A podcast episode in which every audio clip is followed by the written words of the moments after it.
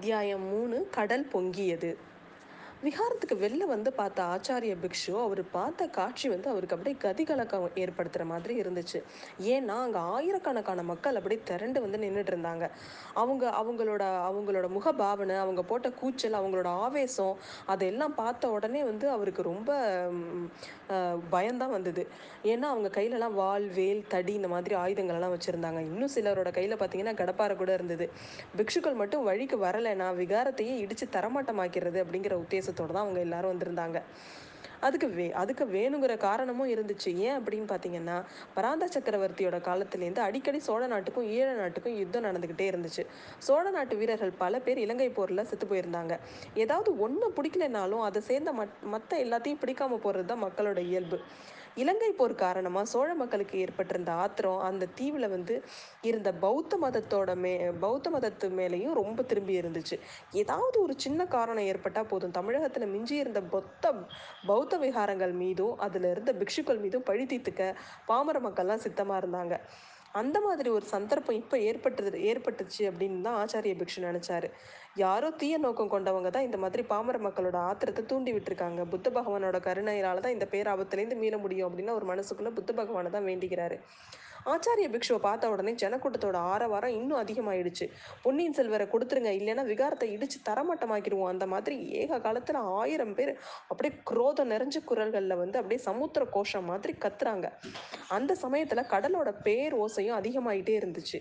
இதை வந்து ஆச்சாரிய பிக்ஷு கவனிச்சுக்கிட்டே தான் இருந்தார். அந்த இளம் பிக்ஷு சொன்னது உண்மைதான். அளவில்லாத வேகமாக வேகமாக இருக்கிற ஒரு புயல்.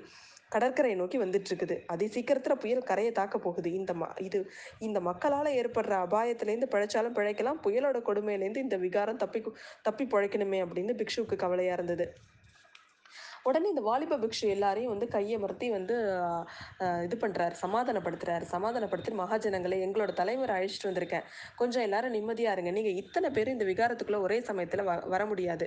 உங்களை யாராவது ஒருத்தரையோ ரெண்டு பேரையோ சொல்லுங்கள் நாங்கள் விகாரத்துக்குள்ளே வந்து கூட்டிகிட்டு போகிறோம் அவங்க வந்து தேடி பார்த்துக்கிட்டோம். திரும்பி வந்து அவங்க சொல்கிறத நீங்கள் ஏற்றுக்கணும் அப்படின்னு சொல்லி அவர் சொல்கிறாரு கூட்டத்தில் நூற்றுக்கணக்கானவங்க நான் வர்றேன் நான் வர்றேன் அப்படின்னு சொல்கிறாங்க உடனே இளம் பிக்ஷு மறுபடியும் எல்லாரையும் கையை மறுத்திட்டு சொல்லாரு. எல்லாரும் சேர்ந்து கூச்சலிடுறதுனால என்ன பையன்? யாராவது ஒருத்தரை தேர்ந்தெடுங்க. நான் யோசனை சொல்கிறேன் சமீப காலப்பத் சமீப காலப்பத்தில் ஒரு மாத காலத்துக்குள்ளே பொன்னியின் செல்வரை பார்த்தவங்க உங்களில் யாராவது இருந்தீங்கன்னா சொல்லுங்கள் அப்படிப்பட்டவரை நான் அழைச்சிட்டு போகிறேன் இளவரசர் அடையாளம் கண்டுக்கவும் சௌகரியமாக இருக்கும் அப்படின்னு சொல்கிறாரு கூட்டத்தில் முன்னணியில் வந்து நின்றுக்கிட்டு இப்போ ராக்கம்மா வந்து இதோ நான் இருக்கேன். நாங்கள் பார்த்துருக்கோம். நாங்கள் பார்த்துருக்கோம். அப்படின்னு கத்துறா. படகோட்டியை பார்த்து உடனே இள இப்போ இளம் பிக்ஷு கேட்குறாரு அப்பனே இவர் சொல்கிறது சரியா அப்படின்னு கேட்குறாரு உடனே முருகையன் சொல்கிறான் சுவாமி இவக்கு சொல்கிறது மு மு- முழுசா சரியில்லை. இவ வந்து இளவரசர் சமீபத்தில் பார்க்கவே இல்லை. நான் வந்து ஒரு மாதத்துக்குள்ளே ஈழ நாட்டிலேயே போய் பொன்னியின் செல்வரை பார்த்துருக்கேன்.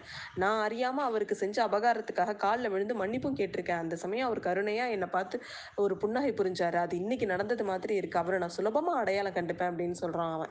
அப்படின்னா நீ தான் இந்த வேலைக்கு தகுதியானவன். உன் மனையால் சொல்கிறது அவ்வளோ தவறு கிடையாது. நீ பார்த்ததை இவ பார்த்தது போல தான் நினச்சிட்டு சொல்லியிருக்கா போல இருக்கு. நீ இப்போ இந்த புதபிகாரத்துக்குள்ள வந்து தேடி பார்த்துட்டு சொன்னீன்னா இவங்கெல்லாம் ஒத்து ஒப்புத்துப்பாங்க அப்படின்னு சொல்கிறாரு அவர். உடனே வந்து மக்கள் மக்கள் கூட்டத்திலேருந்து கொஞ்சம் பேர் சம்மதம் சம்மதம்னு சொல்கிறாங்க சில பேர் முணுமுணுக்கிறாங்க. இதெல்லாம் கவனிச்சுட்டு பெரிய குரலில் ம பிக்ஷு சொல்கிறாரு மகாஜனங்களே இதோ எங்கள் ஆச்சாரியார் வந்திருக்காரு. உங்களுக்கு எதாவது கேட்க வேண்டியது இருந்தால் நீங்கள் அவரை கேட்டுட்டு இருங்க. அதுக்குள்ளே நான் இவரை உள்ளே போய் சுற்றி காமிச்சிட்டு வந்துடுறேன் அப்படின்னு சொல்லி உள்ளே கூட்டிகிட்டு போகிறாரு முருகையனை. அப்படி பார்த்தீங்கன்னா ஒரு கம்பீரமான தோற்றத்தில் சாந்தமான முகத்தோட இருந்த வந்து ஆச்சாரிய பிக்ஷுவை பார்த்தோன்னே மக்கள் மனசில் கொஞ்சம் பயபக்தி ஏற்பட்டுச்சு. ஆச்சாரிய பிக்ஷு கொஞ்ச நேரம் அந்த ஜனக்கூட்டத்தை பார்த்துட்டு இருந்தாரு. அதுக்கப்புறம் அவங்க அவருக்கு பின்னாடி கொஞ்சம் தூரத்தில் தெரிஞ்ச கடலையும் பார்க்குறாரு உடனே சொல்கிறாரு மகாஜனங்களே நீங்கள் எல்லாரும் இங்கே வந்து எதுக்காக வந்திருக்கீங்கன்னு எனக்கு தெரியும். சக்கரவர்த்தியோட திருக்குமாரர் அதாவது பொன்னியின் செல்வரை வந்து உங்களுக்கெல்லாம் எவ்வளோ அவர் மேலே அன்பு இருக்குது அப்படிங்கிறது வந்து இன்னைக்கு வரைக்கும் எனக்கு நல்லா தெரியும். உங்களை மாதிரி தான் எனக்கும் வந்து பொன்னியின் செல்வர் வந்து ரொம்ப அன்புடையவர். அவர் வந்து கடலை மூழ்கிட்டாருங்கிற செய்தி எனக்கும் ரொம்ப கஷ்டமாக தான் இருந்தது. இந்த இடத்துல தான் காலையில் நின்று அன்னைக்கு செய்தி வந்த அன்னைக்கு நான் வந்து எப்படி அழுதேன்னு உங்கள் எல்லாருக்குமே தெரியும். புத்த தர்மத்தில் ரொம்ப பற்று கொண்டவர் அவர். நாங்கள் புத்த மதத்தை சேர்ந்தவங்க யாருமே வந்து அவர் மேலே அன்பு இல்லாமல் இருக்க முடியாது. நாங்கள் வந்து அவருக்கு நிறைய கடமைப்பட்டிருக்கோம் அப்படின்லாம் சொல்கிறாரு அந்த சமயத்தில் கூட்டத்தில் ஒருத்தவன் உடனே குறுக்க வந்து சொல்கிறான் அதனால தான் எங்களுக்கு பயமாக இருக்குது உங்களோட அன்பு அபரிதமாக போய் எங்கள் இளவரசரோட தலையை மொட்டை அடித்து காவி துணி கொடுத்துருவீங்களோ அப்படின்னு தான் நாங்கள் பயப்படுறோம் அப்படிங்கிறான். உடனே அவனை சுற்றி நின்றுட்டு இருந்தவங்க அத்தனை பேரும் சிரி சிரிக்க ஆரம்பிச்சிட்டாங்க. ஆச்சாரிய பிக்ஷுக்கு வந்து அந்த மாதிரி ஒரு அப்போ அந்த சமயத்தில் ஒரு ஆவேசம். அவர் என்ன சொல்கிறாரு இந்த சரம் சம் சந்தர்ப்பத்தில் மக்களோட சந்தேகத்தை தீர்த்து வைக்கிறதுக்காக அவர் என்ன பண்ணுறாரு ஒரு பெரிய சபதத்தை செய்கிறாரு சக்கரவர்த்தியோட திருக்குமாரர் பொன்னியின் செல்வர் இளவரசர் அருள்மொழிவர்மரை புத்த சமயத்தை மேற்கொள்றபடி நான் என்றைக்குமே கேட்க மாட்டேன்.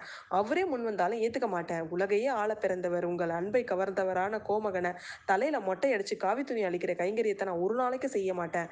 அதுக்கு உடந்தையாகவும் நான் இருக்க மாட்டேன் அப்படின்னு சொல்லிட்டு இதை நான் புத்த பகவானோட பத்ம சரணங்கள் மீது ஆணையாக சபதம் செய்கிறேன் புத்தம் சரணம் கச்சாமி அப்படிங்கிறாரு அவர்.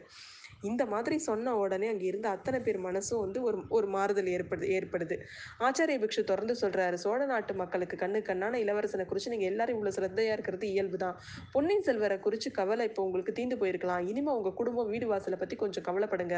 இந்த மகாஜனங்களை இது வரைக்கும் நம்ம பக்கத்திலேயே கண்டும் க கேட்டும் இராத கொடுமையான புயல் நம்ம நோ நோக்கி வந்துட்டு இருக்கிறதா எனக்கு தெரியுது. அதோ உங்கள் பின்னாடி திரும்பி பாருங்க அப்படிங்கிறாரு. ஜனங்கள் திரும்பி பார்க்குறாங்க அவர் சொன்ன மாதிரி அவங்க வாழ்க்கையில் என்றைக்குமே பார்க்காம அதிசயமான காட்சியை அவங்க பார்க்குறாங்க பயங்கரமான காட்சி அது. கடல் வந்து பொங்கி அப்படியே வானத்துக்கு மேலே மேலே வந்துட்டு இருக்கிற மாதிரி ஒரு காட்சி அது. அதாவது இப்போ நமக்கு ஏற்பட்ட மாதிரி சுனாமி அந்த காலத்தில் பொன்னியின் செல்வர் காலத்திலேயே அந்த சுனாமி இப்போ ஏற்பட்டிருந்திருக்கு. அப்போ பார்த்தீங்கன்னா நாகப்பட்டினம் நகரம் சூடாமணி விகாரத்துலேருந்து கொஞ்சம் தூரத்தில் வடதிசையில் அமைஞ்சிருக்கு. வெகு தூரத்துக்கு வெகு தூரம் பரவி இருந்த கடற்கரை பண்டகசாலை சுங்கம் இது எல்லாமே வந்து பார்த்திங்கன்னா கடல் வந்து அது அதுக்கு மேலே வந்து கடல் வந்து பொங்கி இது எல்லாத்தையும் தாண்டி பட்டணத்தோட தெருக்களுக்கும் புகு புக ஆரம்பிச்சிருந்துச்சு. கடலில் இருந்த படகு நாவா இதெல்லாம் எங்கெங்கேயோ ஆகாசத்தில் அந்தந்த அந்தரத்தில் தொங்குற மாதிரி தொங்கிட்டு இருந்துச்சு. மகாஜனங்களே ஒரு காலத்தில் காவேரி பட்டணத்தை கடல் கொண்டதுன்னு நாங்கள் கேள்விப்பட்டு நம்ம கேள்விப்பட்டிருப்போம். அந்த மாதிரி விபத்து இப்போ நம்ம நாகப்பட்டினத்துக்கு நேராமல் புத்த பகவான் தான் காப்பாற்றணும் ஆனாலும் நீங்கள் உடனே திரும்பி போய் உங்கள் குழந்தை குட்டி உடைமைகளெல்லாம் கூடுமான வரைக்கும் காப்பாற்றிக்கோங்க அப்படிங்கிறாரு அவர். இதை கேட்டதுமே ஜனக்கூட்டம் அப்படியே வந்து கடல் அலை மாதிரி விரைஞ்சு நகரத்தை நோக்கி நகர ஆரம்பிச்சிருச்சு. முன்னணியில் நின்னவங்கெல்லாம் ஓட ஆரம்பிச்சிடுறாங்க. பின்னாடி நினைக்கிறவங்க அவங்கள தொடர்ந்து ஓடுறாங்க. முதல்ல கூட்டமாக போகிறாங்க அதுக்கப்புறம் நாலாபுரமும் சிதறி ஓடுறாங்க. ராக்கம்மா மட்டும் நின்ன இடத்துல நின்றுட்டு என் புருஷன் என் புருஷன்னு கற்றுக்கிட்டே இருக்கா. அதுக்கு ஒன்று பிக்ஷு சொல்கிறாரு தாயும் உன் புருஷனுக்கு ஒன்றும் ஆபத்து வராது. பத்திரமா திரும்பி வந்துடுவான் நீ உன்னை காப்பாற்றிக்கோ அப்படிங்கிறாரு. அதுக்குள்ளே கூட்டத்துலேருந்து ஒருத்தவன் வந்து நம்ம ராக்கம்மா கிட்ட காதில் ஏதோ சொல்கிறான் அவளும் வந்து அவன் பின்னாடியே போயிடுறாரு. போயிடுறா. இதை பார்த்துட்டு பிக்ஷு இந்த மனுஷன் யார்? இவனுக்கும் இந்த பொண்ணுக்கும் என்ன வருவா அப்படின்னு நினச்சிக்கிட்டே ஆச்சாரிய பிக்ஷு விகாரத்துக்குள்ளே போகிறாரு பொன்னியின் செல்வர் இருந்த இடத்துக்கு போகிறாரு முருகையன் இதுக்குள்ளே பார்த்தீங்கன்னா அதிசயமெல்லாம் நீங்கி இளவரசர் சொல்கிறத பயபக்தியோடு கேட்டுட்டு இருந்தான். முருகா இன்னைக்கு நீ இரவு வந்து என்னை படகுல ஏற்றிட்டு ஆனமங்கலத்துக்கு கூட்டிகிட்டு போகணும் அப்படிங்கிறாரு. ஆச்சாரிய பிக்ஷு உடனே சொல்கிறாரு இளவரசரை இரவு வரையில் காத்திருக்கணும்னு அவசியம் இல்லை. ஜனக்கூட்டம் கலைஞ்சிருச்சு. நீங்கள் இப்போவே புறப்பட்டு போகலாம் அப்படிங்கிறாரு. அதுக்கப்புறம் வெளியில் நடந்த நடந்தது என்னென்னவோ அதை எல்லாத்தையும் சொல்கிறாரு சுவாமி ஜனங்கள் தான் கலைஞ்சு போயிட்டாங்களே நான் எதுக்காக போகணும்? அப்படிங்கிறாரு இளவரசர். அவர்கள் திரும்பி வரமாட்டாங்கன்றது என்ன நிச்சயம்? அது மட்டும் இல்லாமல் பிக்ஷுக்களாக எங்களோட வாக்க வாக்கை வந்து மெய்யாக்கிறதுக்காக கொஞ்சம் முன்னாடி நீங்கள் சொன்னீங்க இல்லையா? அதை நிறைவேற்றி நீங்கள் கொடுக்கணும் அப்படிங்கிறாரு பிக்ஷு. அவருக்கு உண்மை என்னன்னாக்கா பொங்கி வர கடல் அந்த சூடாமணி விகாரத்தில் கொஞ்ச நேரத்துக்குலாம் மூழ்கடிச்சிரும்னு பிக்ஷுவோட மனசில் ஒரு பீதி. அதனால தான் இளவரசரை அவசரமாக வெளியேற்றுறாரு அவர். இளவரசர் பிக்ஷுவோட கருத்தை ஏற்றுக்கிறாரு உடனே படகு கொண்டு வருமாறு கட்டளை பிறக்குது. இதுக்கிடையில் அங்கே கூடியிருந்த புத்த பிக்ஷுக்களை பார்த்து ஆச்சாரிய பிக்ஷு சொல்கிறாரு நம்ம புத்த நாம் வந்து புத்த கருணையே வடிவமான புத்த பகவானை சேர்ந்தவங்க. இப்போ நாகப்பட்டினம் மக்களுக்கு பெரும் சோதனை வந்திருக்கு. கடல் பொங்கி நகரத்துக்குள்ளே வேகமாக உள்ளே வரதை நான் பார்த்தேன். புயலோட வேகத்தினால வீடு கூரையெல்லாம் சிதறி பறக்குது. மரங்கள்லாம் தரதரன்னு முறிஞ்சு விழுது. நாகப்பட்டினத்துக்கும் அக்கம் பக்கத்தில் வசிக்கிற மக்களுக்கும் வயோதிகர்களுக்கும் எத்தனையோ பேர் தப்பிக்க வழி தெரியாமல் தகச்சிட்டு இருப்பாங்க. நீங்கள் அத்தனை பேரும் போய் உங்கள் கண் முன்னாடி கஷ்டப்படுறவங்களுக்கு உங்களால் இயன்ற உதவிகளை செய்யுங்க. குழந்தைங்களையும் வயோதிகர்களையும் முதல்ல கவனிங்க. சமுத்திரராஜனோட கோபத்திலேருந்து எத்தனை பேரை காப்பாற்றலாமோ அத்தனை பேரை நீங்கள் காப்பாற்றுங்க அப்படின்னு சொல்கிறாரு அவர். இதை கேட்டதுமே பிக்ஷுக்கள் எல்லாரும் அங்கேருந்து நகர்ந்து போயிடுறாங்க. கால்வாயில் படகு வந்து சேருது. இளவரசர் ஆச்சாரிய பிக்ஷுவுக்கு வணக்கம் செலுத்திட்டு விடை பெற்று அதில் ஏறிக்கிறாரு படகு கண்ணுக்கு மறையிற வரைக்கும் பிக்ஷு அதையே பார்த்துட்டு நிற்கிறாரு. அவரோட முகத்தை சுற்றி அபூர்வமான ஒரு ஜோதி பிரகாசமாக ஏறி பிரகாசமாக தெரிஞ்சிட்டு இருந்துச்சு.